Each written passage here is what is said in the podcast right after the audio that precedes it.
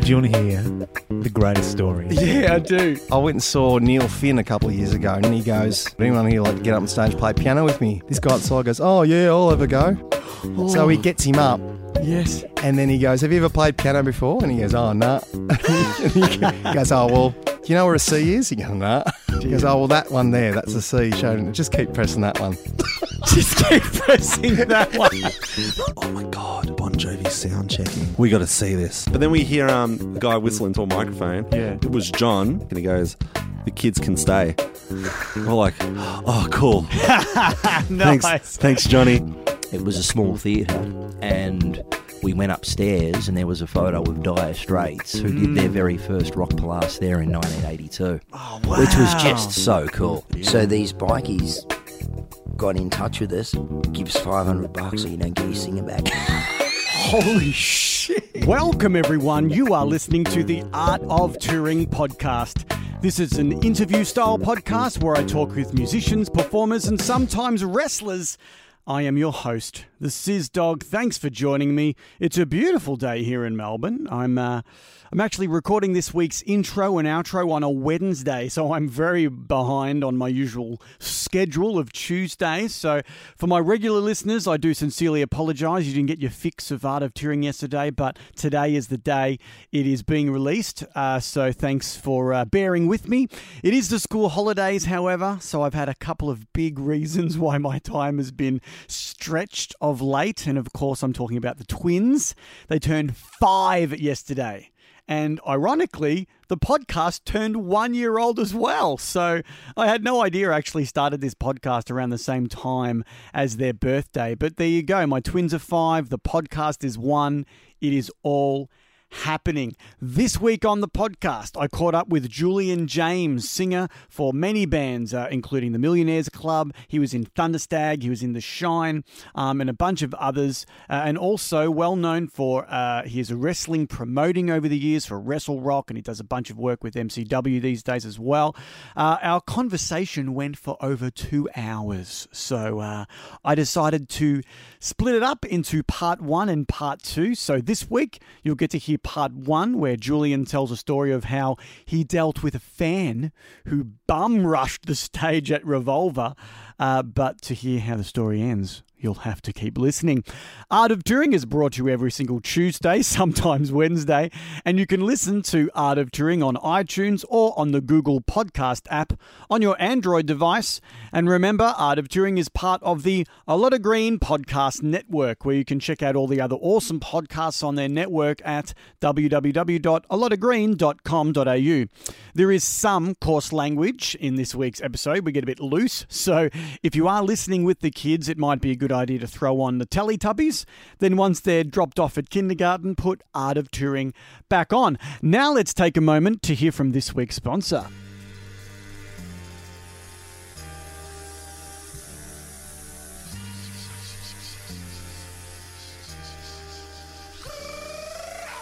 Episode 52 of Art of Touring is brought to you this week by John Cena's Invisibility School.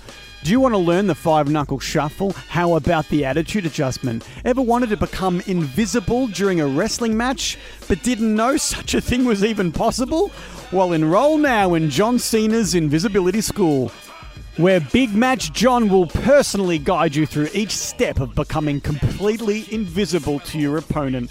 So you can turn that tired old gimmick into an evergreen series of moves that will make even most skeptical of wrestling fan become enthralled in your ability to seemingly turn invisible effortlessly. John Cena's Invisibility School, the only place where Cena will show up without Vincent Grilla calling every spot.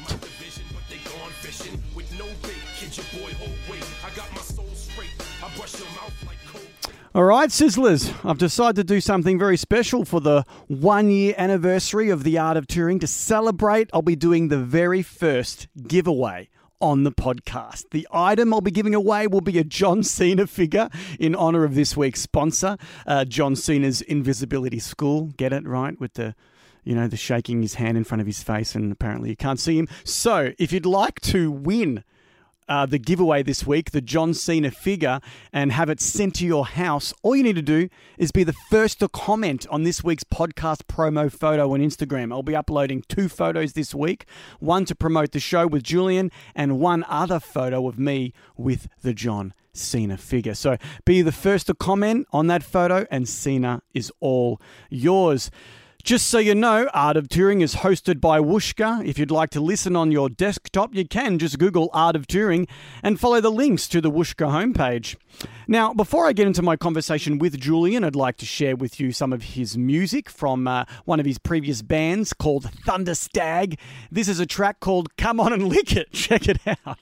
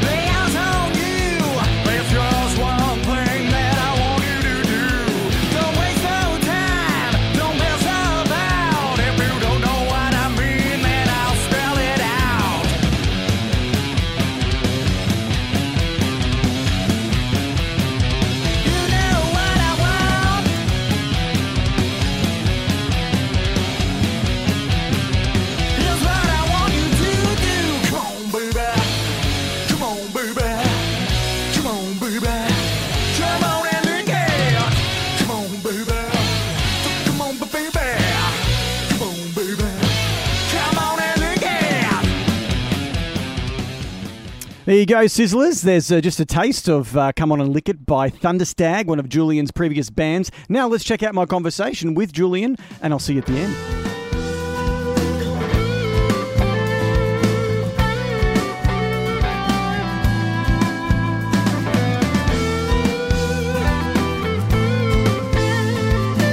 Welcome, everyone. You are listening to the Art of Touring podcast. We're sitting here in the Siriani studios, Sizdog studios here in glorious Epping. It's quite a pleasant night tonight, and sitting across from me is Mr. Julian James. How are you, Julian? Thank you for having me, Big Sizzler, as uh, Nick Ivka called you. I liked that Yeah, one. did, we're, we're on the same wavelength. I'm like, of course, it's Big Sizzler. Yeah, this is. And sitting here with the Andre the Giant, LJN. So I'm going to get very sidetracked, as I was saying during this interview, Yeah. Because I keep looking around at all this stuff. I'm very at home here in the uh, in the Sizz studios. In the studios, yeah. Mm. I've, as we were saying earlier, we, I'm kind of slowly building my wrestling figure collection, but I go Mm. in like. Um, I go in like moods. Like so, last year I was just you know really into the Ghostbusters and and, Right. and rebuying. Well, not rebuying, like trying to complete my set that I had as a kid. Because like I only had two of the original Ghostbusters as a kid. Mm. Yeah. Never had the other two. Right. And then you know the magic of eBay. Now I have the other two. Yep. And all their proton made packs. the world a smaller place. I'm like that with bands too. Like at the moment, I've uh, the last two weeks I've been on a huge Van Halen kick. Yeah. and I've always been a Van Halen fan, but the last two weeks I've just gotten back, going back to everything. Yeah. reading about them, uh, checking out. There's a really good Van Halen podcast I've been getting into, and just had Ah. because they've got like 30 or 40 episodes. So Yeah. now I'm like, oh, beautiful. I'm just going to chew through these all day until you're hearing those guys who host the po- podcast. They're like your internal monologue now because you've listened to so many episodes. Yeah, that weird how that happens? And they do they do those whopping three hour episodes where it's like, okay, this is this is today. This is a big one. Yeah, it's a big one. In. I love it. So, Julian, mate, tell me a story. Where are you from? Where did you grow up? Uh, born in Melbourne Yeah. and then grew up on the Gold Coast. Oh, really? can't tell from my tan and uh, Yeah, yeah. So yeah, I moved there when I was about six, and then moved back when I was uh, pretty much like a month or so after I turned eighteen. Got a one-way bus on the Greyhound bus and came Right. straight back. Yeah. Yeah, so, right. Nice place to visit, but to grow up there in the 80s and early 90s, yeah. there wasn't a lot to do unless you're, you know, surfing and going into hospitality. yes. There wasn't a lot of culture there. There wasn't right. there wasn't a lot of pale guys with dark hair and you know was surfing blonde hair. Yeah, so Yeah, it's not much as far as just culture with music and stuff. Uh, You Yeah. had the playroom there as a venue, and I couldn't wait to turn eighteen and go there. And I think the night I turned eighteen, I went to the playroom to see the Screaming Jets, Right. then got kicked out three three separate times for st- crowd surfing. Oh. And here's a, I've, I only saw it recently. That night, the Screaming Jets filmed their film clip for a song called Tunnel. Right. And that, did you see the moment I get kicked out of there? I get passed up the front of the crowd and shake hands with Dave Gleeson. Yeah. And so you see me from behind, but you can tell it's me because of my big fat head. Yeah. and then security grabbed me because I had a big no stage diving sign. I got thrown oh. out, took my leather jacket off, put it in my friend's car, tied my hair back, and got back in again. And then they someone recognised me. You're meant to be out of here. And then I think took my flanny off, took the hair back out, and got in again. then got sprung again. So I was trying to work. Const- I was like Madonna. I was constantly reinventing, Reinventing myself. Yeah. just to get back in to see Yeah. the Jets. But the but that venue now, the playroom, uh, that's gone. You wouldn't even know it was there. That got uh, because it was next to a caravan park, and people Right. were complaining about the noise. So they got shut down. It got bulldozed, and it's like a nature strip now. And That's on, but you, you've, your homes are literally on wheels. You can move away. Yeah. But you know, it was an iconic venue. Johnny O'Keefe had played there. That had been there since the fifties or sixties Yeah, right. and now you wouldn't even know where it was. I'm like, it didn't fit there. It was, you, you'll see it on the way from the airport, from Coolangatta Airport. Mm. But um, so it's, wow, I got there quick to the playroom. From Yeah. but where did you grow up to go to, to the That's playroom right. on the That's Gold right. We can go back. But uh, yeah, so grew up on the Gold Coast, then came back here and Yeah. to, to rock and roll, as they say. Yeah, right. And so, was there any musicians in your family growing up as a kid in Queensland? Uh, yeah, well, my father, uh, he was a operatic tenor, so he was a singer. That's why he came here from Italy as a young boy. They toured him out here, so he left the family, his family, and came over here and was basically touring around singing as like a child singer, Wow. and slowly brought his family over here. And then, uh, so yeah, we we had that. So he what probably, uh, and he could appreciate the rock and roll that we listened to. But Mm. like I remember him once when he, because I'd play tapes in the car and he'd put up with it. And uh, I, th- I remember once he was, you know, I had some Kiss on, and he was, uh, which one's this about the vocal? I said, Right. Paul Stanley goes, oh, he, he can sing. He goes, the other guy can't, but this meaning this guy's been he's singing properly, talking Right. about Paul just the I guess the diction and stuff like that. Sure. Where he said the other guy talking about Jenny goes, he can't, but, but just coming from a technical aspect where I could never. I'm like, oh, they both sound pretty good to me. But as I got older, then uh, you know Paul Stanley ends up doing Phantom of the Opera and stuff like that. I'm like, oh, now I'm starting to get called what he meant. Yeah, but he could just hear it from that. And then, um, but yeah, my brother, he was uh, w- he was big on the Beatles when we were kids, obsessed with the Beatles. So that Yeah. was just the constant soundtrack in the house. Yes. And then he got started on piano lessons. Uh, must have been five or six. Yeah. And uh, I think I sat in for one lesson because I was painfully shy as a Right. child. Wouldn't Right. talk to it. But people would come over and I'd face the wall. Wouldn't talk. So I got t- ten minutes into a piano lesson and was like, I, you know, no, I got to get out of here. So that Mm. was the end of that, just because I couldn't be with someone. Like, Yeah. just that shyness and awkwardness as a kid Yeah, right. and um, so that was the uh, you know, typical thing of oh, I wish I stuck with the piano lessons, Mm. but um, so no, I didn't. Then didn't end up taking up guitar. I probably was like fifteen or something. You know that time in high school, Yeah, yeah, everyone yeah. starts playing guitar, Right. and yeah, that was when I started my musical sort of. Oh, I want to play now In a band. rather than just that, being yeah. uh but always growing up having music in the house and um Yeah. having older sisters so there was always records around that you'd play and Yeah. um even things like the Monkees i was obsessed with that tv show as a kid Yeah. so i think that's why i've always gone back to that thing like bands like kiss and you know the music's great but i think i need more if that makes sense, like I, if I, if I'm into the band, I've got to find out about the guys in it, the personalities. you I want to know everything. Yeah. Yeah. like who's making this. I've got to know uh, the artist as well as the art. Yes. You know, so and I think um, yeah, just always being like that with anything I was into. Got to find out everything about Everything, it. But yeah. even as a kid with the Monkees, it's like, oh, well, yeah, watch a show, how, see how they live. All Yeah. bands must live together in little bunk beds and drive around in a car with the logo. That looks like fun. I want to be in a band one Band, day. yeah, and, you know, and then you're seeing Hard Day's Night. Yeah. And it's the same thing. And then Same as I got a bit older, saw Kiss meets the Phantom of the Park, and it's like, oh, this is unbelievable. So it's always those bands that were doing more.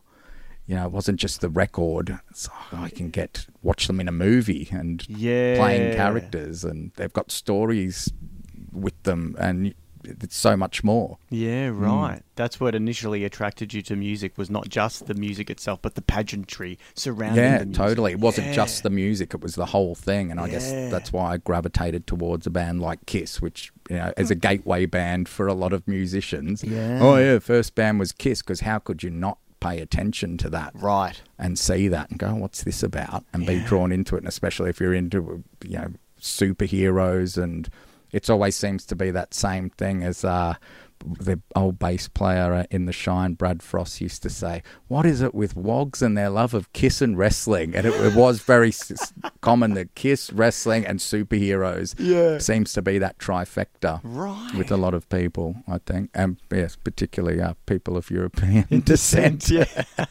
for some reason. Yeah. Yeah. We just gravitate towards those three things Mm. naturally. Yeah. Far out. And so you- action figures. and action figures, yes. Yeah, well I can certainly um empathize there. Yeah. My goodness. And so um so you said at fifteen you um you picked up the guitar? Yep. Um and did you get lessons or Yeah, I went and saw a guy in on the Gold Coast. Gordon Matheson was his name, and he was like one of those guys who seemed like he'd done a lot of acid back in the day. but I didn't really enjoy. Like he was great, he was a Yeah. nice guy, but I didn't feel like I was learning the guitar. I'd just turn up and he'd show me a riff, Mhm. and okay, go home and learn that next week. All right, here's another riff, like riffs from songs. Oh, here's Day Tripper Right. and then I'd just go home and that come back the next week. I wasn't learning about scales, and I started Ah. palling around with some guys. They were, uh, were a bit older than me. Uh, worked at a music store, Mm. and they had a band. And I was like, "You guys are in a band," and sort of start hanging out at their rehearsals Yeah. and learnt more from that when he said, "Oh, here's a bar chord, and you can move this anywhere along the guitar, Right. and here's a blues scale, and if you do this in conjunction with that chord, it it'll all fit." And Yeah. as soon as he did that, I was like, "Oh, okay, I learnt more in that Little than you, the six months or maybe a year it was of going to Gordon Matheson, bless Yeah. him." But um, I just got bored with it, and one of my friends who was down here Mm. who took up guitar at the same time, and they were guys I knew that ended up being in the Shine that I went to school with as a kid and kept in touch with them when I went to the Gold Coast, and we'd send each other tapes like here's Motley Crue, you know, Wow. this. All right, I'll send you this Skid Row, and we'd trade tapes in the mail. One day we're going to make a band, and that's when I moved back down and. Uh, Peter Gauchi was the guitarist in that, who's in the Fireballs now. Mm. I came down for holidays once, probably around 15 or 16, Yeah. and stayed with them. And he was just really good. He was amazing. And I'm like, he's. And I think I sort of thought, all right, well, I've got enough on the guitar now. I know my bar chords. Yeah. He can. He's going to be the guitarist in the band. I don't have to get any better. He's going to take that. He's already good yeah, enough, he's man. he's uh, you know he's I'm lost in his smoke. I'm not going to get that good, so I'll just stay where I am, and he could be the guitar guy. like, he's got this. Yeah, yeah, yeah. very early on, which was probably not the uh, the winning attitude, but uh, Nah, look, dude, you know, if you can look at someone and see that they've got something covered and, Mm. and, and you know in yourself that you can bring something else to the party instead. yeah. And I think I got a bit of osmosis from playing with him because I remember once someone saying to me, "Oh, you're actually like a really good guitar player," and I thought, "I'm not really. I think you're mistaking probably some of what he's playing because we did the two guitars. I played rhythm." You pro- so I just I feel like I seemed like a good guitarist because I was playing with him, but you know he was really good. One of those guys. As soon as they start playing, go okay, yeah, this Yeah, guy this knows insane. knows what they're doing. Oh, Yeah. dude, I- and I'd be you know with the songs. Okay, so you go from the third one to this one up here, Yeah. not even knowing what key it was in. Right. Yeah. Nah, dude, I I know what that's like. I mean, when I went and studied music after school, Mm. and um, was exposed to a lot of different musicians, and some older than me, some mm, the same age. I remember going into one of the rehearsal rooms one day, and we were all put in different bands, like within the first couple of weeks, and um, and one of the other bands I wasn't in. Um, I walked into their studio space after we'd finished rehearsing, and they were still going. And I saw this bloke just just destroying it on the guitar. It's like, man. I mean, I'm a singer, so I was. I always looked up to guitar players, Right. You know, um, because it's something that was is still a big mystery to me. Mm. You know, I, I love playing guitar. I've got way too many guitars. You own way too many guitars to be. You Mm. I'll know, have to get into those next after looking at your figures. I Yeah, can see yeah, the we'll guitar cases guitars here. I'm like, yeah. what's in there? you know but um as a vocalist uh, I've al- I always just looked up to guitarists because yeah they do have that extra fairy dust that I just have never been able to attain. Yeah. and this this dude was just destroying it and he ended up becoming a really you know my best mate all, all through my 20s um Brett Wood who's just a ridiculous guitar player. And um yeah we played in bands and stuff when we were younger and stuff but yeah it's I know what you mean when you see a musician and you just go, "Yeah, I'm not going to be able to be as good as that man. You do your thing, and I just want to be around you." Yeah, you know? and something makes me think with those brilliant guitar types is uh, it's some sort of scientific mathematical thinking. Yeah. And I'm terrible at maths. So I. I don't know why. I don't know why I think that, but I, I, it's that same part of the brain that these guys are probably good at maths as well. Yeah, like yeah. like Rain Man, where you just throw out some figure, divide that by seventeen point two, and they'll give you the exact thing. And and then here's the pentatonic scale or whatever Yeah, it is. but um, that's interesting what you say with the um, guitarists that you were sort of always into what they were doing. I was similar with drummers for some reason. Like I can, if I I'd go with um, the drummer from the Shine, Benny Mino. We'd go to those drum clinics and I'd go along with him because I Yeah. love them. But if Yeah. I had to go and watch some guy, all right, now here's the mixolydian, blah, blah, blah, and we're going to do, I'd be like, oh, somebody shoot me. But if it's like, oh, so and so, like we went to like Gregg Bissonette from the David Lee Roth band, he's doing a mm. drum clinic. I'm like, yeah, I'll come to that. And like, So I've always had that thing of I'd rather watch a drummer than go and watch some guitar player shred because I can't even get my head around it. Ah, right. You know, Yeah, but- yeah, yeah, yeah. Mm. That's wild. or someone singing. Going back to my father being a classical tenor, he was always, you've got to learn theory, you've got to do that.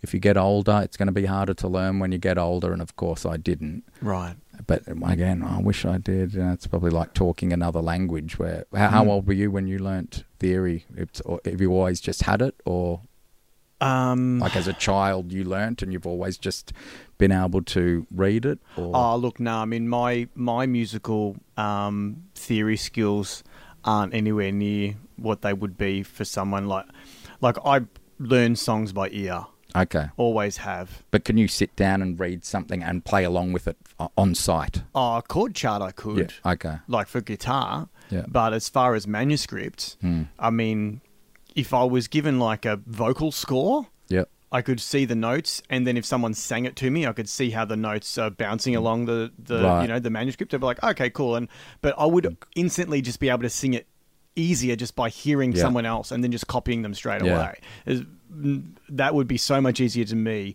than seeing the notes on the page, Hmm. being able to like that. Yeah, nah. Being on my uh, Van Halen kick the last week, uh, you just reminded me. I saw an interview with Eddie where he was saying the same thing. He didn't learn the theory, Right. but he was watching the piano player's hands and listening to it, and then Yes. he'd have it down. But he wasn't learnt. The uh, teacher assumed he was learning the theory. He goes, Mm. but I wasn't. I was watching his hands and listening to it, and it made sense to him. That's oh, right. okay, I see what you're doing there, and I've got it. Whereas you know, I'm still trying to nut out chopsticks on the yeah, yeah. on the piano. So I think it's like a certain mind geared I think towards so, that. man. Yeah, They, they just can, because they you either can't do, do it it or they like don't. that. Mm. doesn't mean that you can't, you know, be a very successful musician or a talented musician or whatever. Mm. You know, um, And uh, often those like shred demons on the guitar, they're either great or they're like me. I've got my bar chords and my blues scale. yeah, There's not really a lot of in between. I think No. with guitarists, they either go there or they're just like, no, I'm just going to stick with the basics. yeah, Uh, That's what I've just thought because I've seen even like local guitarists. I was, oh yeah, he's one of those amazing guitar guys. Yeah. Or no, he's just a simple three chords and the truth guy. Yeah, that's great, man. Oh gosh, and so yeah, you mentioned how um, you started playing guitar. Um, at 15, and then eventually you did move down back to Melbourne at 18. yeah. um, caught the the Grey Line bus down here. Yeah, the Greyhound. The Greyhound, I borrowed sorry. uh, two hundred dollars off an ex-girlfriend from high school to Yeah. get a guitar and Yeah. a leather jacket that I had on lay-by. So it was a very rock and roll story. Fantastic. Paid her back, but uh, Yeah, yeah. So yeah, just came down. I was like, oh, I'm gonna come down and, and form a band. And even just from what I'd seen, the, the drive from the airport, and you know, you'd see the band posters everywhere back Yeah, then. yeah. you know, bands like the Fireballs at the Prince of Wales, Cyclone Tracy, all those bands from that early '90s thing Right. and just thinking, oh, there's something on every night in Melbourne at so many places. yeah. I could just couldn't wait to get amongst it. Like I So would have gone and seen that it. That would have been down? '94, end of '94. 94. Yeah. Right, right. So there was a lot going on, and you know the grunge thing had just taken over, so that was huge. And I was I appreciated that at the Yeah, time because as yeah. much as I loved the sort of I guess the cock rock that I was listening to for Mm. generalizing, I was a bit when grunge came in. It was like, oh, it's like thank God this is something new and different. yeah. Because the the hair bands, the hair was getting higher. That you was like, is this a guy or is this a girl? Right, Even as yeah. A fan of the gen- genre, you were sort of going, oh, this is enough's enough. I can barely tell these bands apart. Yeah, yeah. Now and then, uh, Pearl Jam Ten, when that dropped, I was like straight away, oh, this is brilliant. It This was is a so cool. masterpiece. You know, it was Yeah, straight yeah. away, instant. And being in- before that uh, into Mother Love Bone. So knowing the oh these guys are forming a new band these are the guys from Mother Love Bone wow. so I sort of saw that coming that yeah. oh, okay, I wonder what this new band of theirs will do. And ends up being Pearl Jam. And Sure, like, yeah. shit, the game changer, you know, and Soundgarden. Getting into like, uh, what was the album? Badmotorfinger. Mhm. That was unbelievable at the Mhm. time. Yeah, like, man. You know, I knew how good it was Yeah. straight away. And, um, but yeah, felt a bit bad for all those other bands that got dumped overnight. Who Well, was it's it? Literally the changing of the guard. Like Yeah, Jani Lane You know, saying- 1991 it was over. Yeah, Jani Lane saying, you know, go to the record label and then have the cherry pie thing up there uh, behind the desk. He said, one day I went to the office and instead it had the Alice in Chains Dirt album. And he goes, and that was it. He goes, it was over like Yeah, that. like that. Mm. And everyone So was wild. disowning those bands. Like, oh, Motley Crue, you don't listen to that crap. Like it was, people Yeah. weren't listening. It was It was just, the biggest band in the world only two years ago. Yeah. And now, oh, sorry. Yeah, all those bands were just, you know, they were all, uh, and they were cutting their hair and doing, you know, I think that was around the time they did the Corabi album, which great album, but it wasn't a Motley Crue album. No, yeah. All the bands at that time were sort of trying to follow suit, and it was a really interesting time, I Yeah. thought. But you know, and then all of a sudden, those other bands who, oh, you don't Motley Crue, then they came back to being appreciated again.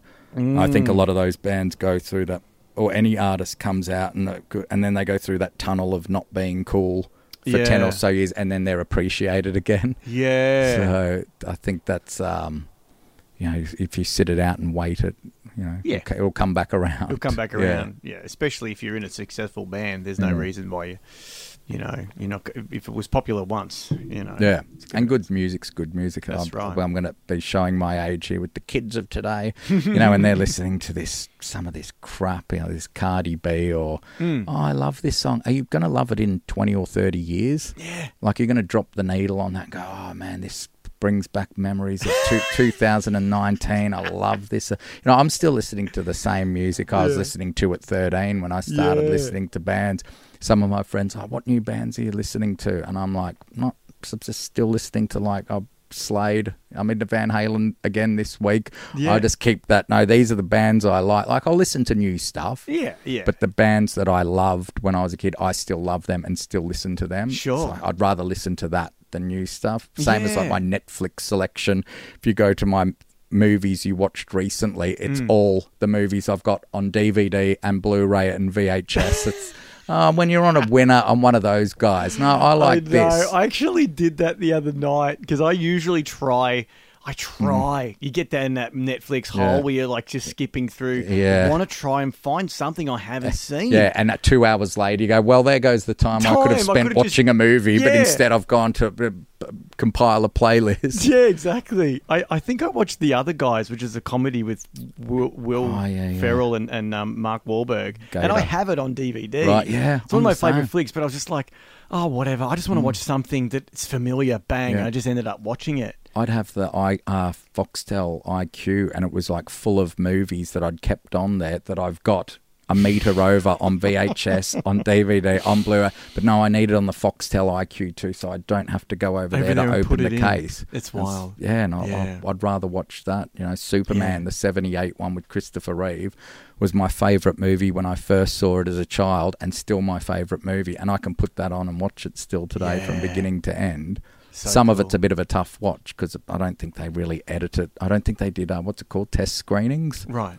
back then because No. some of it it's like all right we don't need you know 15 minutes of him walking through the snow No. to throw the crystal like some of that could have been condensed but I still what that as a kid that made it feel more epic Yeah. but this movie's freaking long man and you don't even he doesn't become Superman till the first hour well the first time they showed it in Australia it was over two nights Really? it was one of those movie event.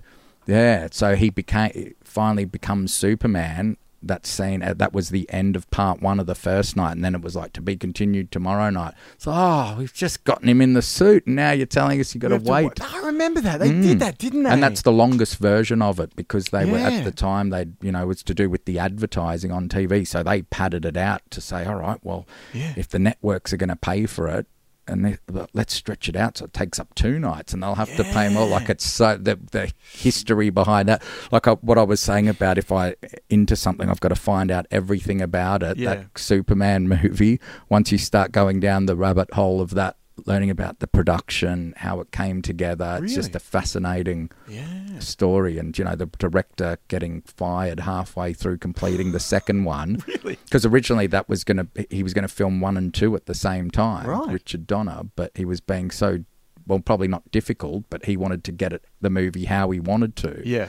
but the producers saying no you're over budget you're this and that and he's Mm. like yeah but i'm making this i'm making a masterpiece he went a bit chinese democracy i think so they had a so anyway once again i've got you're going to have to keep reeling me back in i'm running off on tangents No, so, that's yeah. all right, man. It's the great. I'm, I'm a massive nerd, so I love all this. yeah that's stuff. what i feel as soon as we've got in here i felt we've got a lot of ground to cover you and man, i where man, do we start fine. I think the longest um, podcast that I've done Hmm. it was about um, about an hour and forty minutes. Okay. I think the one I did with Brett, I did sm- split it up. Um, into two parts because we spoke for two hours, so I was Right. like, okay, we'll do, do your part one, part two. Um, but um, no, all this stuff is is great because it certainly paints a picture of who you are and and how you know you see the world, and it's exactly what we're trying to you know um, accomplish um, uh, by this uh, in this podcast. So you've gone, um, you've come home to Melbourne, and uh, it's like 1994. You're 18. All these bands are on the radio, and you form a band with kids that you knew when you were six. Yeah. that is Yeah. so cool. Yeah. Tell me about and that. they're um, now they're amazing musicians so it was Yeah. the brothers uh, pete and jeff yeah. and Jeff was the bass player, and uh, same thing as Pete. I'm just blown away that how good he is on the bass. Yes. So we start playing, and it was of the time, like it's very grungy sounding thing, but we had those influences that you couldn't shake because we all grew up on Kiss and Motley and Van Halen. That would be seeping through. Yeah. Then we started playing, and people like, "Oh, you got this sort of cock rock vibe about you." That we hmm. sort of at the time were like, "Oh, we don't want to be that. We're like grunge," and everyone's doing the yardling, the singing, and wearing your flannel and singing with the arms crossed. You know, because we thought that all that music was good, but these influence kept creeping through. Ah. And then we just, uh, after you know a couple of years or however long, soon into it, just oh, let's just go with it. Let's just Yeah. because uh, as I said to you earlier, that all those bands and as you would remember, like Motley and all that were persona non grata. Like oh, you don't listen. No, everyone's throwing away their Motley records or Sure. that. Um, so then we just sort of went, oh, well, maybe we'll embrace that a bit. Yeah, because I remember the Shine logo Mm. was very kind of like goth, Mm. you know, looking as Yeah. well. Yeah, yeah. yeah. And remember then seeing it in Beat. Right, okay, yeah, we were Yeah. big beat. Uh, I don't think I can't remember the last time I've picked up a Beat magazine. Oh, but back then it was just Yeah, it was the Bible. My Yeah. Wednesday morning, I would start, go get Beat and Impress and see what's on. yeah, yeah, same. And, yeah, it was, now I don't even, I can't remember the last time. I think No. they're still out, I, but you know, it's gone from being a stack of like 500 to probably like 10. Yeah, and they're that they really thin off. now too. Yeah, oh, yeah. There's hardly anything in there. yeah. Yeah. But uh, so we did that, and then uh, a few years of doing. And you were vocals, Shine. yeah? Yeah, vocals and playing uh, rhythm guitar, Rhythm guitar. Yep. And um, did you put a record out? we did like uh, this is back in the day of d- demo tapes. So we Yes. had a, we did a few tapes, a few cassettes. One, uh, there was one we did just I think three or four tracks, and then like a year later, and this is back when we got to play for like a year to save up to go into the studio for one day to. What's changed? Yeah, well, well, you know, now everyone's like, oh, fundraising. Oh, thanks everyone. We made twenty grand overnight. Now we can go and record a record. Was back then it was, what you know. band can do that? Well, I've just seen these bands who just do these GoFundMe things, and Yeah, but they have to have a pretty big, you know, um, have to have a pretty big uh, audience to be able to do that. If you're, Well, you know, an up and comer, you're not going to be able to raise anything. yeah, but that whole thing of just even having the nerve of just saying, "All right," just- Asking fans Yeah, for coin. I'm Yeah, it's very shocked. strange, isn't it? Yeah, yeah. Yeah. So um, we did the uh, a few tapes and had a tape called uh, "Short and Curly." Yeah. That we thought I would do like a three song tape, and the idea came up of the front cover's going to be a pubic hair. And so a friend who'd come to the gigs heard about this, and he said, "I heard you're to your next tape's going to be called Short and Curly, and you want a pube on the front cover." And he said, "Can I? Can it be one of my pubes?" Basically. So I say, yeah, sure. He goes, I'll whack something in the mail to you in a couple of, and he sends this thing. It was like an A4 piece of paper with three, like, you know, those little like deal bags, I guess. Uh, so from what an older boy told me, they were called those little plastic bags, and each one had a separate pube in it. And he's like, I've chosen three here. So we took that down to, I guess it was Officeworks at the time. Put it on the. I'm looking around. Is anyone quick? Get the pube out. Put it on the photocopier Oh my god. photocopied it. That's like, all right, cool. Now we've got to take it to the graphic artist and get the logo, put it, and use this guy's pube as the front cover, and that's all it was. That's fantastic. Yeah, which came from we did a gig down in uh, uh, Port Fairy or Warrnambool down that end, and the guy running running the pub said, "Order whatever you want," and we. One of the guys in the band ordered the fisherman's basket, and he's like, "There's a freaking pube on my prawn," and so that's then that's where short and curly came from. right. So yeah, that's our uh, That's brilliant. that's how classy we were. Tape with a pube on the front. Oh my so that set the tone of it. And then I think within the next few years, then it was, oh, we're going to do a CD. Yeah. Everyone had slowly started moving to that. And I think we did a five track CD, Yeah. but all very basic. You know, you don't know what you're doing. You go in Sure. there, you listen to them now, you're like, ugh. Yeah. Right. you don't know about, oh, well, maybe if you double track the vocals, oh, hang on, now this sounds like a proper record. Yeah. Yeah, you know, just yeah. those little things you didn't know. And we're all standing in there trying to play perfect. And it's, no, just, no you learn later that, no, maybe get in there and it's good if it's a little rough around the edges, Edges, and got a bit yeah. of character to it. Playing it perfect, you know, it's, you don't want it sounding like it was recorded in a hospital, as we'd say. It's Yeah, so right. sterile. No, exactly. Yeah, you go, all right, cool, but there's no the playing's fine, but there's just no vibe there because we're of playing, you know, stand up straight, and Yeah. you, the things you learn later on. That, Mm. but we didn't have anyone sort of saying anything. it. Yeah, no one was producing it. We're just Yeah. going in and saying to some guy, "Oh, here's our money. Can we record some songs?" And they just press record and go, yeah, Yeah. yeah, go, boys. yeah, there you go. There you go. Take it. See Yeah. ya. Mm. It's a very different thing, isn't it? I don't think I've ever really. I've worked with a couple of producers, but Mm. um, it's if it's an engineer slash producer, then it's it's not really a Mm. Yeah. producer. They, they have to do two hat. They're wearing two hats. Mm. Well, we Yeah. sort of had a, uh, the the person who changed that for us, a guy named uh, I don't know if you would have known him. Stratos was his name. He used to DJ at Hard and Fast. Okay, DJ no. Stratos, Yeah, right. and I think he'd come to some gigs and we'd given uh, him our cassettes and the first CD or two we'd done.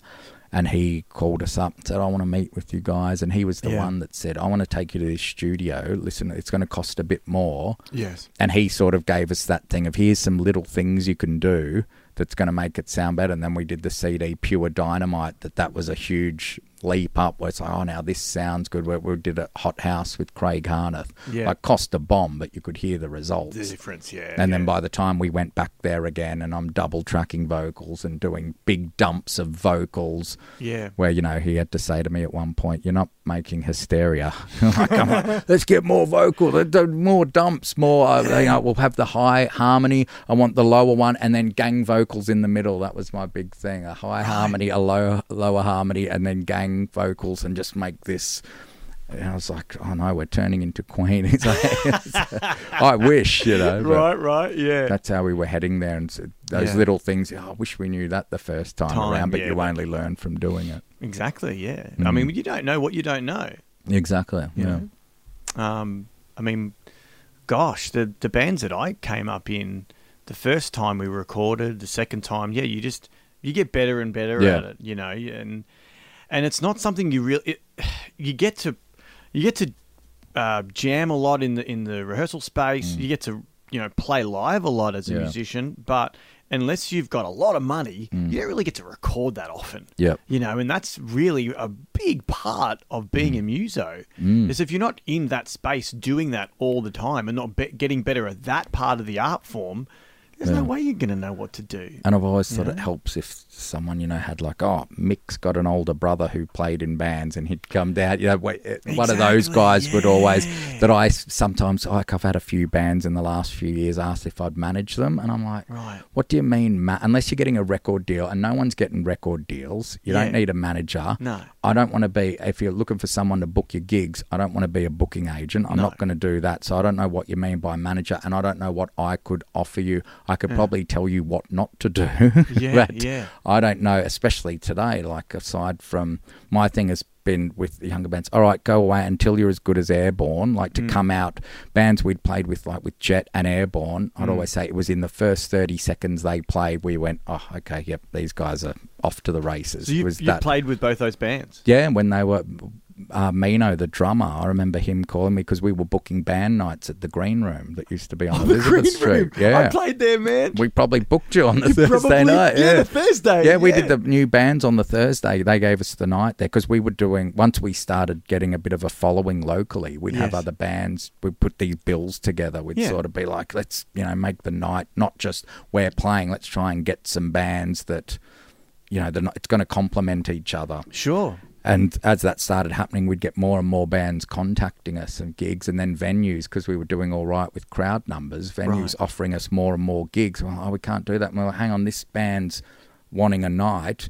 This venue's wanting a band. Why don't we start? So that's how we got into a bit of the booking stuff and started doing the uh, Thursday nights at the Green Room. The guy there was like, "Oh, if you want to book the night, cool. Yeah. One less night I've got to worry about." Right. And I remember being on the door there one night. I was the door bitch, and Mino calling me, and he was at the Terminus Hotel in Clifton Hill. He said, This band's on now. They're called Airborne. He goes, There's no one here. He goes, But in six months, this is going to be the band everyone's going to see. And I can remember that because the way he used it, the way that he said that this is going to be the band everyone's going to see. Like, little would he know that, oh, they're going to be playing to festivals in Europe in front of 100,000 people. People, yeah. It was that thing of when they'd go on stage and bands like Jet straight away, I was like, oh, wasn't my sort of cup of tea, but I was like, man, there's something here with these Yeah, guys. right. And even bands like the Casanovas and the Datsuns, it was like straight away you sort of You knew, tell. oh, these guys are going to be going places real quick. And it all happened for them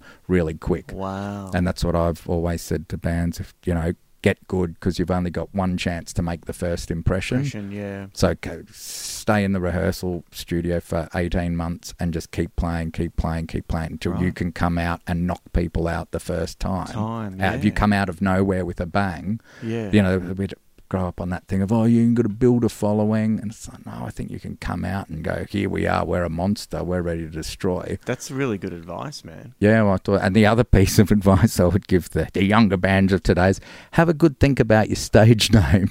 Because some of you guys who are 16 or 17 and giving yourselves names might not realize you might have that name for the next 30 years. It's important. oh, yeah, there's some of these old, you know, older guys in the punk bands that are still playing around Melbourne and they've got these. I know I love them, but So Yeah. uh, even myself using Julian James as a my uh, n- nom de what do they call it? Your uh, like your not like your pseudonym. Um, the the word escapes me, but even think of that as a stage name. Yeah. It's like I wish I'd put more thought into that. So that's not pretty- your real name. No, Julian Argenti is my real name. My middle name's Giacomo, Ah. which was James. So I was just like, oh, you know, back then people Argenti would somehow be too much of a mouthful for people to say. It's because you. Know, people, oh, Argentina, they put extra letters on the end, and I was like, oh god, I was oh, just Julian James, you know, and it was that thing back then when you would just, if you had a name that ended in a vowel, you've got to Kind make it a bit shorten it a more, little bit. yeah. Which no one would do now. What's that? I always see that girl from uh, what's her name, Nicole Slurzinger. I don't even know how you pronounce it, but every Dude. time I see her name, it's like got the Yeah. entire alphabet. Well, Whereas back then they would have said, ah. "No, there's no way you're using that name." Right. So, um, I never changed mine, man. and Maybe I Mm. would have been more successful if I did. Uh, Siriani, it's a fucking mouthful. well, yeah, and you'd be surprised at how I think uh, maybe it's a cultural thing, but people see something that oh, it's not Smith or Jones, and they Dude, freak out. And Dude, I 100% and they're agree, not that man. hard. Like No. Siriani, Argenti, they're not that hard of No. names, but people have a lot of trouble Yeah. with them. Well, I mean, na- name one like band with like a wog of the last twenty years in Australia that's Mm. Yeah. actually gotten success. Yeah. they're all like full like Aussie Yep. bands. Totally. Even though we make up a big portion of the population, Mm. and a lot of us are musos, it's just like that real like I don't know, man. I don't know. I agree with you, I've, and I, I've thought of that too. That uh, you know uh, that that pub rock thing. They want Yeah. Ocker. They It's want the guy in the singer Shannon Noll. How you going? Whereas I can't get up there and pull that off because people are like, oh, you're not. You don't come from how you going. No, Your surname ends in a vowel. I could tell. Yeah, we might say we might sound like yous, but we don't look like Yeah. yous. You know, And- and- even I'll and- say g'day. It doesn't mean like and I remember the same uh, way. What was his name that did the movie The Wog Boy? I went saw him do. oh, Nick Gi- Giannopoulos. Giannopoulos, and he'd Yeah. say you always have that thing at school where someone would have a closer look at you and go, "You wog." but I've always thought, yeah, it's hard to get up there in the, you know, airborne, get up there in the uh, the Bond singlets with the fists up. Yeah, we're here to play some Aussie rock, and they can do that because they're Aussie rockers. If That's I right, did man. that, people would be like, mm, "No, you're probably."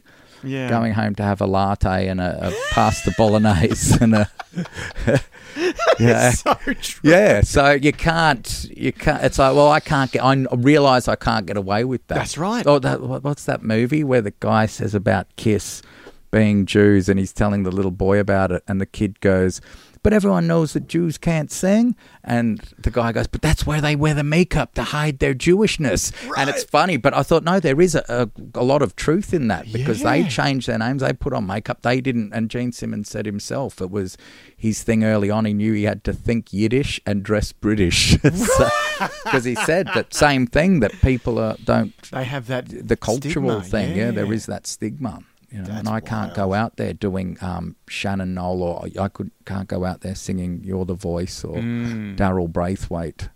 Well, that's it. You've got to think of the two things in Australia that's going to hold you back in the entertainment industry. Mm. One, the people that are listening to you, and two, the people in charge of the purse strings. Yeah, Very much an Australian, like Ocker demographic. Yeah. you know what I mean. So if you don't fit into that box, you know you've you've got an uphill battle. Mm. Yeah. You've got to be like extra talented, Yeah. or you know. totally. Well, we're going deep with the political. Uh, Dude, we are, but it's good, man. Mm. It's but it was just something I, I'd feel like I'd noticed, and even to, and you probably get it yourself, where you'll be at the pub and someone someone goes, "Where are you from?" And I'll, Yeah, I'll be like, "I'm from Fairfield." Yeah. No, I mean like, what what's your background? You know, it's Who cares, oh, yeah. man? Well, I say I don't say to them, "What? Where are you from?" Where? you Yeah. but I've noticed that a lot, and everyone I know whose surname ends in a vowel, they're the same thing. Oh yeah, I get that all the time, and I've never left the country. Or No, and But that's it's just something an that they interesting- wouldn't even they would never get because Yeah. they yeah it's it's weird, man. Yeah, but it, it's out there. It's something that's that's true, and I um, Mm.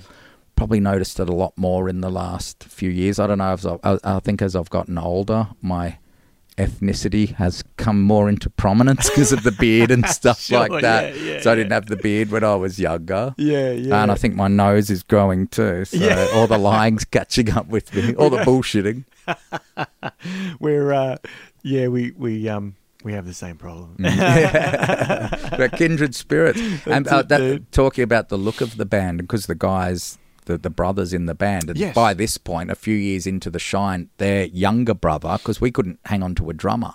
Right. So the the younger brother ends up going, "Oh, why don't I just take up drums?" This is how out of our minds we were as kids, where you're just like, "Let's go for it." Yeah. He goes, "Oh, I, what if I take up drums?" Mm. And we sat down and thought, "You're going to have to get lessons. You're going to have to." And he goes, "I only work part time. I'll like practice ten hours a day."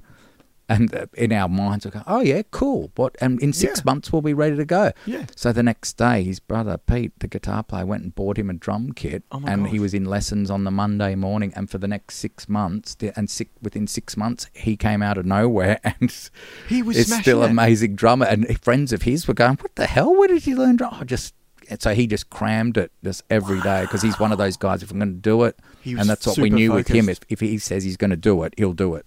Yeah. And he did, and just you know the the for sale signs went up all around his house. Hmm. So he did that. So now I'm in the band with the three brothers. So I think to getting back to that thing with oh, dark eyes, dark hair, we had that look. Yeah. We looked like we should be in a band together.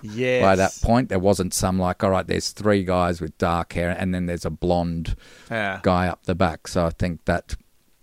I think that played a bit of a part with the impact, just as far as the look, and because we were Sure. doing something visual. Yes. And then by this point, with more makeup and glitter and feather boas. Oh, really? Yeah, because the Motley Crue th- thing, I keep going back to that just as a general exa- example. That Yeah. was sort of people were, oh, maybe I like the Motley Crue again. It's was everything was starting to come back. Back, right. But I was always, and we were getting, oh, they're shine, they're doing the glam rock 80s thing. But in my mind, I was like, no, we're doing like, to me, it's like a T Rex Slade.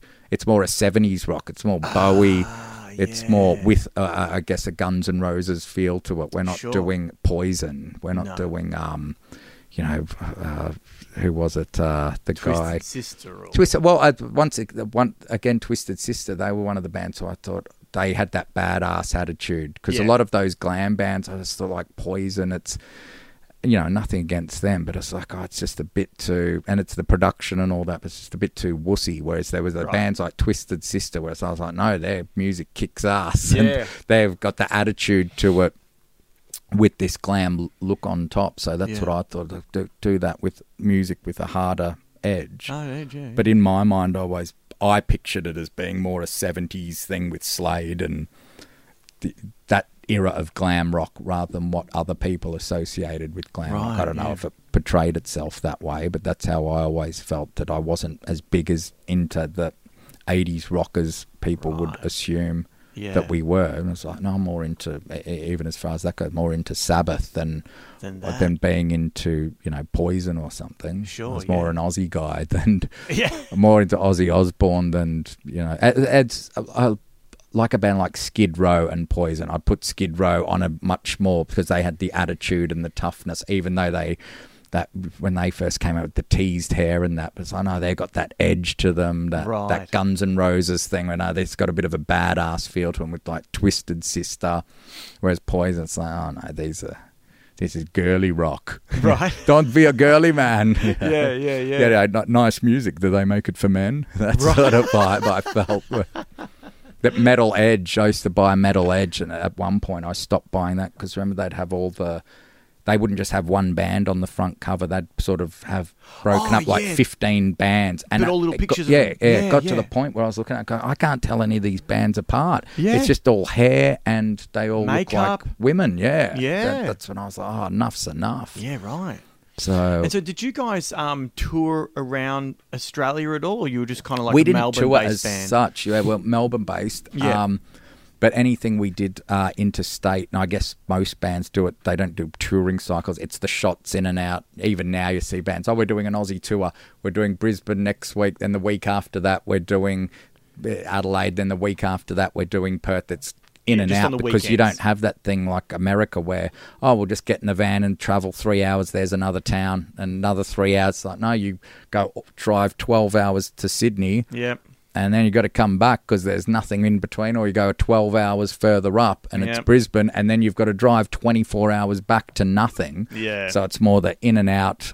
Uh, and the first time we did that, and not saying that we were innovators of oh we were the first band to go interstate but no none of the uh, local bands we were playing with were playing interstate. And Right. this was before the advent of social media. So you didn't have it now of just contacting someone on facebook and say hey can we come play at your venue? Here's our thing. It's before all that and i'd started getting involved with the local wrestling. And uh, some of the guys I was with and that I managed, Stefan Cool, the most beautiful man in the cosmos, he said, "Oh, we've got been offered a gig with a, a, a mob in Sydney who do the wrestling. They want us to come up, and there, I think there was like five or four other guys, wrestlers that they wanted from Melbourne. So it's like we're going to jump in the car, Yeah. drive up." Do the show and then come straight back, and I was Right. like, "Woof, I'm all in. That sounds like fun." I was Yeah. like, uh, unfortunately, because I was the new guy, I had to sit in the middle in the back seat, being the new because I didn't even have anything to rest on for that.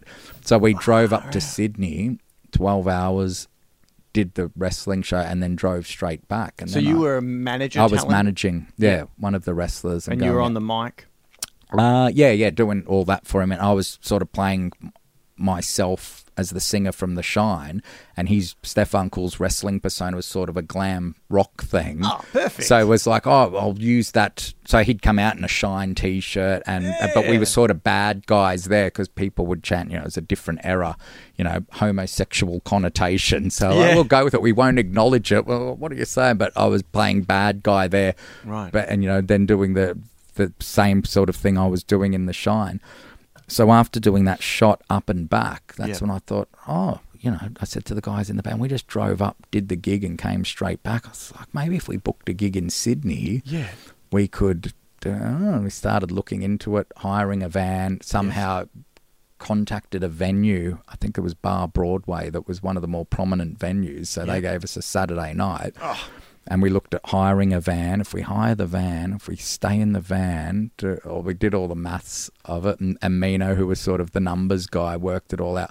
Hired, we got one of those, you know, the uh, not like the Tarago, more like the minivan Yeah. and we took the seats out the back two or three rows of seats because we took the drums, we took the quad boxes, we took everything because we didn't know anyone in Sydney that you could say, "Hey man, can we borrow your backline?" and Yeah. we'll just fly up like you would now. We knew no one in guitars, Sydney, and so we did that. Took all the gear up, uh, did that, got paid, and by the end of it, we did the math, and it was like we'd come back. Did we break even? We came back one dollar up. Literally, man, guys, I did the maths from the fuel, everything. We came up one dollar up. I was like, beautiful. Let's, did- let's book in the next one. anything. Yeah. So that was like, then all right, now we're going to Adelaide, and then got into the thing of, oh, maybe if we do two nights.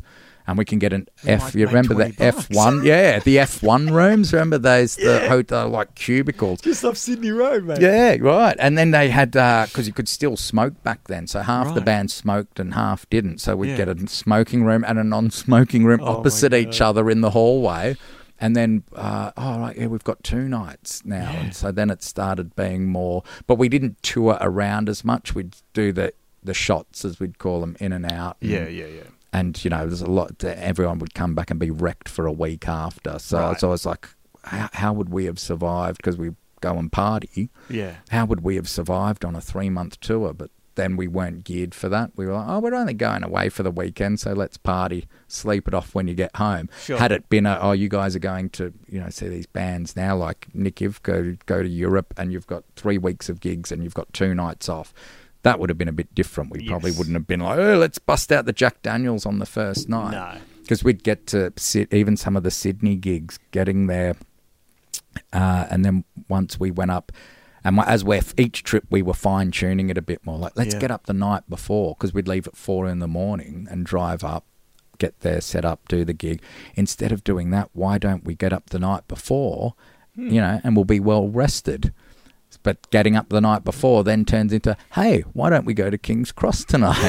And getting back to the hotel at seven in the morning. Yeah. Everyone's plastered. Everyone's up at 10 a.m. the next morning. Oh, I don't feel good. Let's go get breakfast. And we've got to play that. It's like we're in worse shape than what we would have been at leaving at four in the morning and driving.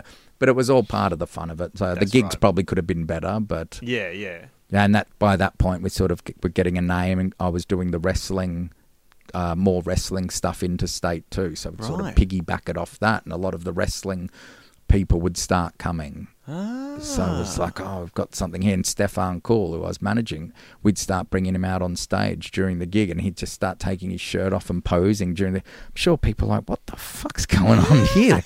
Some guy came, like a male stripper came out, and just started posing during the gig. Yeah, the good for But yeah, we just had added to the lunacy, and then when we did the so, and then things start getting crazier when we did the CD launch at the Greyhound, and a friend of ours, Oh, in the, yeah, in the, the back room with the big space. yep, yeah, yep, yeah. we did our first CD launch there and sold it out, Mm, and a big fucking room. dude. yeah, and our thing was we're going to get a mate of ours who was real clean cut, and he tuxedoed up and was going to do the ring announcer thing on stage for us Ah. But he was going to be abusive to the crowd. so he'd come up, and, ladies and gentlemen, are you ready? And everyone, yeah, because for the first time in your lives, something good's about to happen. People would just be like, what, what did he just say? so he'd introduce us, and we wouldn't walk in from the stage. We walked in from the back of the venue, and we got the security who we knew at the Greyhound. There was Yeah. like five of them Yeah.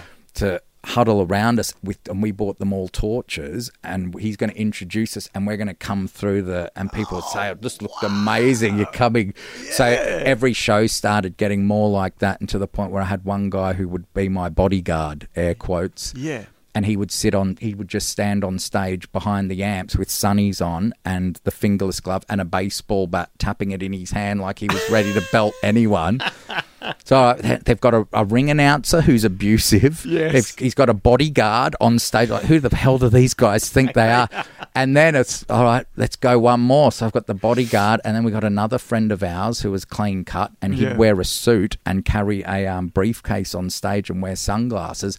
And he was my financial advisor, and he would just sit on stage during the gig. So people would be turning up, going, "What the hell is going on?" And we'd do it with a straight face. And I was like, "Yeah, there's Peter Gauci the third on lead guitar, and over that's my financial advisor. Here's my bodyguard, blah, blah, blah. and on the drums." And people just, I'm sure they were, but we all thought, you know, going back to the thing originally of the Monkees. Oh, it's more than just a band; it's a, It's the a whole whole thing. It's a package here, that, and so we started really sinking our teeth into that part of. Wow. You know, let's start putting on a bit more than just playing of that. You know, what, Yeah. what are these idiots going to do next? Yeah, and I think that's missing a lot in the Mm. um in the industry these days. You know, especially just in the scene where you just go see a band, they play their songs. Oh, Yeah. this one's called this. Oh, this Yeah. one's about my dog or whatever. Yeah, and You a know, lot and even from that off. wrestling background of having you know working. You know know how to work a crowd. We had a gig at, so we started using pyro at the Greyhound, dude. and uh, which is so dangerous. Like we were wiring it up. The guy would give us the show us how to do it, and so we're wiring up explosives in a pub. Sometimes they wouldn't work. Sometimes they would, and. Um, we started, you know, people, oh, you're going to do pyro tonight? And it became a bit of a thing. And we got Yeah. some photos in Inpress. So it looks amazing, you know, the pyro's going off. And then uh, we did another f- packed gig at the Greyhound. And before that, we sent the guy doing the ring announcing for us. I wrote up this document and said, go, when you intro us, go out and read this to the crowd. It was about how we'd no, no, no longer the venue is not permitting us to use pyrotechnics. If the Shine use pyro tonight, they'll be banned. The crowd are booing, and the guy said, "So you know, anyone who came here for pyro tonight, sorry, it's not going to happen." The venue didn't give a shit. Yeah. So first song we come out and bang, and the pyro goes off, and the crowd at us, yes. And You I- were working yeah, it was all the work. It was all the work. Yeah. So uh, then I did. Uh, I at one point shaved my head. So we've all got long hair, and I had a moment of lunacy. my Britney Oh, shit. Spears moment where I shaved my head. And Really? Neil Wedd, who's a bit of a uh, Melbourne identity from the '80s, he's managing the Shine by this point. Right. And I said I'd shave my head, and know, I'm trying to market a band with an image, and you go and do that. So I'm feeling a bit lousy about it, and so we put out a press release saying that that my hair caught on fire due to pyro. Just and we're thinking nothing of it. And uh, Beat or Inpress ran a story, ran with it, Oh. saying you know there was like the Pepsi incident with Michael Jackson that my hair. So I've got people calling me, going, "Man, are you all right? I read about what happened." I'm like, "It's all, it's all work." But sometimes I'd get away, and we'd forget that. Oh, hang on, this is not a wrestling audience. These are proper people. These are people who don't. Well, yes, they don't realise that. Oh no, this is uh, to use Vince McMahon's great line. It's part of the entertainment. You know, when Yeah. they asked him about the, I love that line he said when they asked him about WrestleMania three. You know, ninety three thousand. And people are like, oh, it was closer to 70,000. Someone said to him, was that figure accurate? And he said, the figure we gave was part of the entertainment. I love that line. Like you went to court and did you fudge this on your taxes? Oh, what I put there was that was part of the entertainment, Your Honour. Wow. Basically saying I got caught in a lie. No, that was part of the entertainment. But that's That how we the saw it. characters that you were, pers- perf- yeah, that you were presenting. Yeah. So that we started having this thing of, oh, you know, it's a bit of what, what's going to happen. Mm. And then there was a gig at Revolver, an infamous gig, and it was a bit of a flat gig. There were people in there. It was, was one of those gigs where I always said, I know the gig's not going well when you're aware of time passing you on stage. The good ah. gigs, you'd go out there and within 30 seconds, you know, oh, we got them, and the, the gig would be over like that. Sure. But there'd be gigs where I'd be like, oh, geez, I can't wait to get home and get some chicken nuggets on the way. If you're having that thought in your head, the gig's not going well. Well, yeah. And it was one of those. It's oh, this is a bit flat. And some guy in the crowd after one song yelled something out. Are you fucking-" And I was like, right, who said that? 'Cause I was just looking for anything to.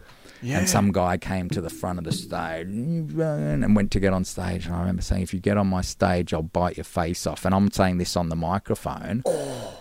And um, he tried to get up, and I just sort of gently pushed him down with my foot. Yeah. And then we went into the next song, and the crowd are probably thinking, "Oh, they're doing their wrestling bullshit again," you know. Sure, yeah. And uh, the song starts, her playing the song, and he goes up another way to get on stage, and the bass player saw him, and the bass player's still playing the song, and sort of tried to block his way onto the stage, and he pushed the bass player. And within one swoop, I've picked up the mic stand and just jacked this guy in the face. Really? And he's gone sailing. And I've just had the, and I always had this thing with the guys in the band, no matter what happens, keep playing because we'd had stage incidents Before. before. And so I launched and shit went everywhere, and the drummer still playing, the Yeah. bass player still playing. Uh, all of a sudden, there's a melee everywhere. Security are in, people are in. I'm thinking, oh god, because I walloped this guy with a mic stand. Yeah. And- like, was it like the one the metal the round bass. I- yeah, I just like bang out of nowhere without, and I've just seen him go back, and I can't see where he's ended up. He's gone into the crowd. Yeah. I'm thinking, oh god, I'm going to get arrested. Uh, Greg Macainsh from Skyhooks is there because he was working with us at the time. So we're like, come down see the band. Yeah. He's there going, what the fuck's going on? so What have I gotten after that, we're halfway through the gig. After Yeah. that, I was like, fuck this. And I said, thank you, good night, and got off stage. I'm going, oh, what? Oh, no, what's happened? Went into the band room, which was tiny, and 20 people are trying to get in there. Poor Greg Macainsh is in the Australian music legend. People are like opening the door in his face, trying to get. Oh, this is Greg Macainsh. Don't open the door in his face. Like what? And he's just standing there, like because he's seen it all. And Neil Wed, who managed us, came in. I was like, oh no. He goes, you got to get out there and do another song. I said, no, I can't. He goes, everyone loved it. The crowd's lit. So all right, went back on stage, and they were just like, yes. And I was like, now we got him. and Oh it was a different gosh. gig with, and uh, it was a shame that that had to happen, Happen. to do it. But that was one of those things. And then once again, Inpress picks it up, saying that I knocked this guy out who was being a. But everyone was saying he was being a pain in the ass all night. He'd been rude to girls. He'd been So you were the savior. yeah. So and I didn't realize this because I'm No, thinking, oh, you're thinking, no. Oh, I'm in trouble And when I jacked him, I just heard the cr- uh, the crowd go ooh, like, Yeah. and people were saying, oh, as it was happening, we thought, oh, they're doing wrestling shtick again. Right, But everyone said when you belted they- him with the thing, it was like that wasn't fake. You No. cannot fake that. He just Yeah. smashed this guy in the face. It kind of became like because you ever seen those things on the wrestling where if a fan jumps into the ring, especially I You're think there was fair one game. where Hunter, Hunter and Stone Cold are in a Yeah. match and they were feuding at the time, and at one point someone. Someone's trying comes behind Hunter, or, and one of them just starts wailing Yeah. on this guy Yeah. who was, you know, comes in with grievous, you know, intentions, Mm. and uh, it's like if you get on, if you get in the ring, you're fair Yeah. game, and man, Yeah. dude, if you get in on stage, on stage. you are fair Yeah, but I was dude. more thinking of the thing of this is a packed crowd, and because we were doing the glam thing, but Yeah. we had the attitude, and we were always that, you know, we'll we'll beat you up and steal your girlfriend, but we're going out there looking like, and I'm in a feather boa. So we we realised that when we thought it was hilarious, but some people get like, you know, fuck these, These guys, yeah. and I'd be like, you know, after I beat you up, I'm going to take your girlfriend out. Cause we thought it was funny, and we're Yeah. again not realizing that some people don't realize that there's The a wrestling shtick, shtick behind happening, it. Just thinking these guys are fucking idiots, but we, it was almost for our own amusement.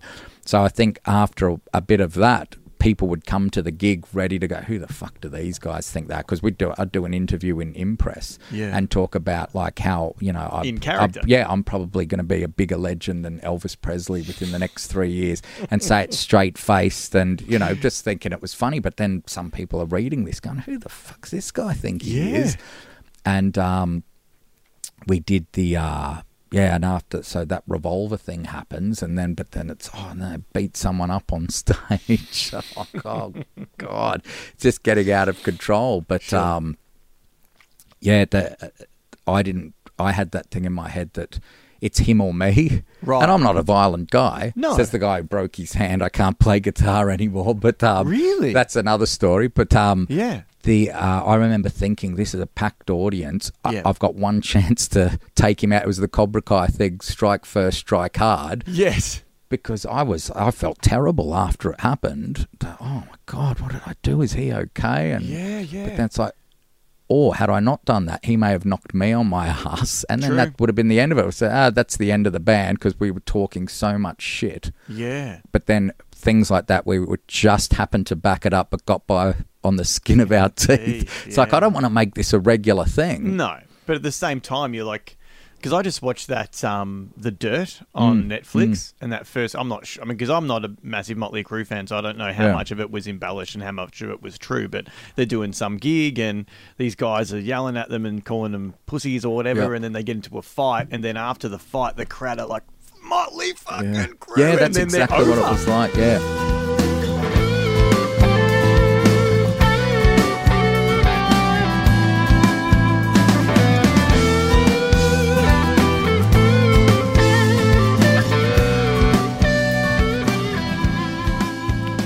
And that's a wrap, Sizzlers, episode 52, all done. So, as I said, that's an hour there. We're going to release the second hour with Julian next week as a podcast uh, for part two. So, stick around next week to hear the rest of my conversation with Julian. Thanks for listening. If you like this episode, give the podcast a share on social media. Use the hashtag Art of Touring Podcast on Instagram and give us a follow at Art of Touring Podcast. If you are a first time listener to the show, um, I hope you come on back each week and keep listening. I'd love to have you as a part of the uh, the You know, network of of frantic, rad, awesome people that listen to this show. So please come on back each week. Uh, you are very much welcome to uh, to join me on this podcast journey where I talk with all these different characters and wrestlers and performers and, and mostly musos. You're very welcome to come along. Uh, if you'd like to get in contact with me, please email me directly at arvtouringpodcast at gmail.com. Maybe you'd like to come on the show if you're a touring musician or a performer or even a wrestler. Hit me up or send me a message on Instagram at Art of Touring Podcast.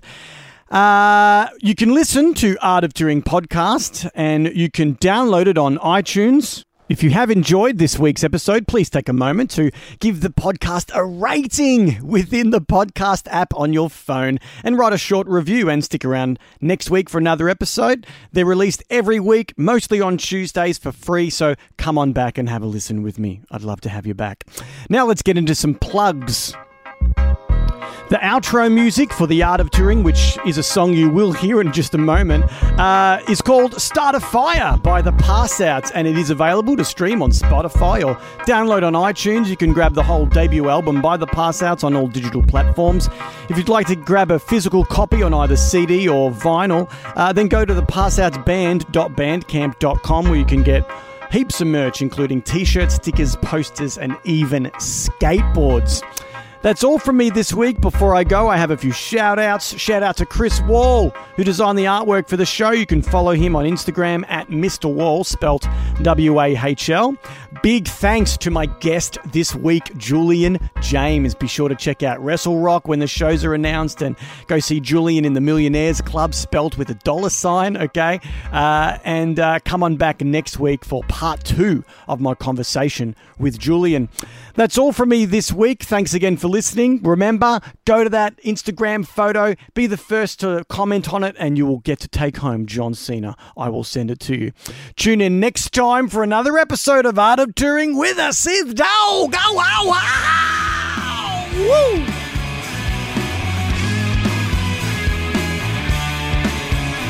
Remember, this week's podcast was brought to you by John Cena's Invisibility School, where waving your hand in front of your face really will make you invisible. Are you working tomorrow, or have you got tomorrow off? Mania day. I'm on um I'm on school holidays. Oh, beautiful. Yeah, so I'll be I'll be heading over to um your bass player's place to watch Mania. Going over there. Okay, yeah. Yeah. I was going to go there, but I've I've been going out to Boronia the last few years, which. Yeah. So my mate said, "Why are we travelling halfway across Melbourne? We could just watch something that we're watching for free at home." Yeah. Um, do you want to? I'm just going to free pour. You do Oh, what you want to do. Yeah, I'll just go one shot. Yeah. I don't want to get you to. uh. Pickled for tomorrow. my own show. Uh, what is it? A car crash television. If you you get uh, people talking with that. Right. Sorry, I go a bit dirtier. No, cool, dude. This is the second time a guest has brought some um, some alcohol to Oh really? Oh yeah. the Well, I didn't. know. I thought I was at bad etiquette, and then I thought, ah, look, you know, Mania Eve. Well, That was- Mania Eve, and like my my thinking is, whatever guest, the guest wants to do, man. Right. Okay. I- Oh, I I should have bought some midgets and some strippers. Thank you. You're welcome. yeah, I think it was um, uh, Citrus Jam. He, he came around, but it was in like the peak of summer, Right. and he just brought a six pack of beer with him. And I don't really drink Right. Yeah. like beer, let alone like six. Like I mean, it was only three drinks, and I Mm. think by the end of the podcast, I'd maybe had two beers, and it was quite nice. It's just kind of you know. But um, usually it is a school night, Yeah. where I can't really unwind that's like what I- that. I, won't drink during the week, but some nights are like this. It's like, oh, a little lip loosener helps you, you know, get a bit talk, bit, bit, bit more talkative. I didn't want to get too shy on that. I love it. I love it. The lip loosener.